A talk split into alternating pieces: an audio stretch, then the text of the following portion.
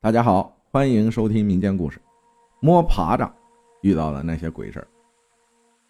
乡村里啊，每到夏天晚上，会从地里钻出很多的爬蚱，他们有的爬到树上，也有的爬到庄稼上。到后半夜，他们就会退化成蝉。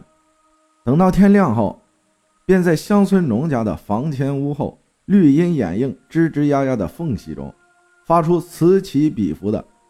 知了知了的悠扬而热烈的歌唱，它们的叫声犹如天籁之音，时时会萦绕在你的耳畔，于是，一种惬意便在心头荡漾开了。前几年的一个夏天，我和邻居王文每天晚上都去村东头的苹果园里摸爬蚱，因为那里的爬蚱比别处树林里的多，而且每次我们俩都能摸到五六百只。有一天晚上，王文有事儿，不能和我结伴去那片苹果地里摸爬着，我只得一个人去了那里。那天的天气不好，一弯残月挂在天边，时隐时现，一块块大大小小的云彩匆匆而过，天地间一会儿明一会儿暗，偌大的果园里更是充满了诡异的气氛。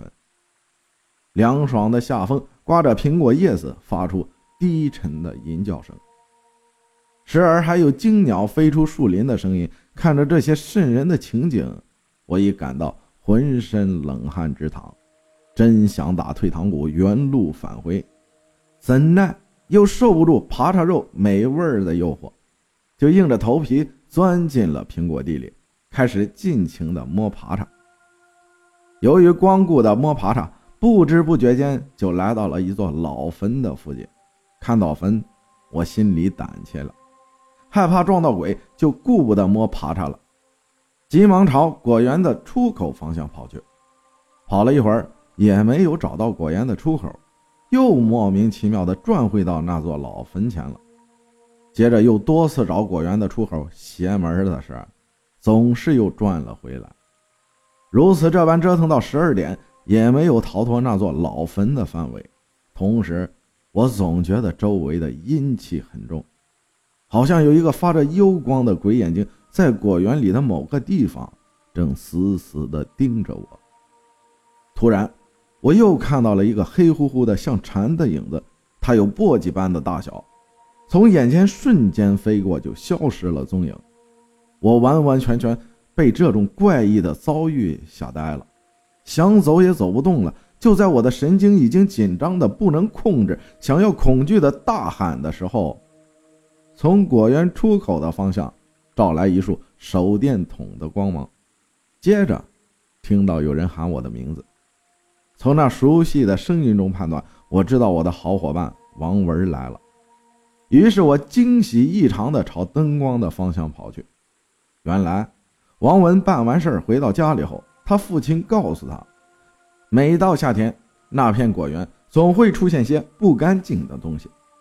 据老一辈们讲，那是缠魂，他是在荫蔽着自己的子孙。若是夜里有人去那里摸爬蚱，就会受到他的迷惑，难以走出果园。于是王文就赶紧去果园里找我，并在我最绝望的时候，解脱了我的困境。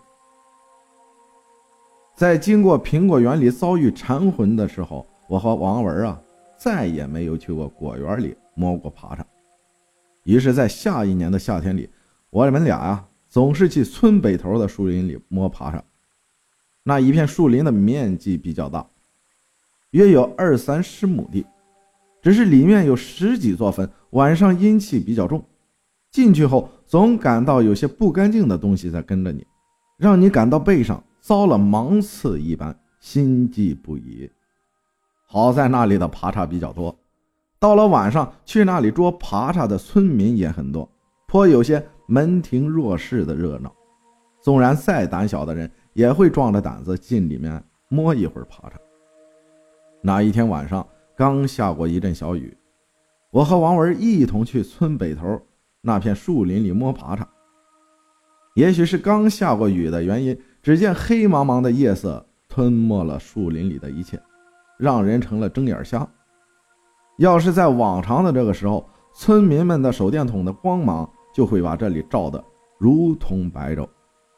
我们俩在树林边缘犹豫了一会儿，想到刚下过雨，爬出来的爬蚱一定会比往常多，而且整个树林里又没有其他人来，我们俩肯定能比往常摸的更多。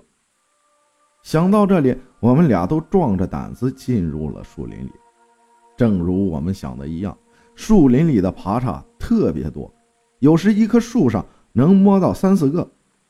就在我尽情的摸爬叉的时候，突然听到距我不远处的王文，好像在和别人说话，而且他的目光总是盯在我的身后面，像是和他说话的人就跟在我身后一般。这时我也感到身后冷飕飕的，似跟着不干净的东西，就心惊胆战的朝身后面瞧去。只见身后面黑洞洞的，根本就没有人。忒怪了，他不是在和我说话，又会是在和谁说话呢？难道他是在喃喃自语？我心里直犯嘀咕，也不敢私自离开树林里，害怕王文笑话我胆小，只得硬着头皮摸爬上。等摸到十一点时，我们俩拿的大瓶子里啊都盛满了，大约有五六百个。再也装不下了，才肯罢休。这时我想起他的喃喃自语，不禁问他：“兄弟，刚才你在和谁说话呢？”王文目光诧异地盯着我说：“我我在和李虎说话啊。”李虎向我问起他家里人的近况，我就把他家里最近发生的事情告诉了他，他才离开我们，朝树林当中那一片坟地里走去了。接着又问我。李虎一直就跟在你身后面，你没有看到他吗？听到他的话，我一下子惊呆了。李虎正是我们村里的人，可是，一年前他就得病去世了，并安葬在这片树林里。刚才王文居然看见了他，我虽没有看到他，他却一直跟在我身后面。想着想着，我已瞬间冷汗浸湿衣身，支吾道：“他他他他是鬼呀！”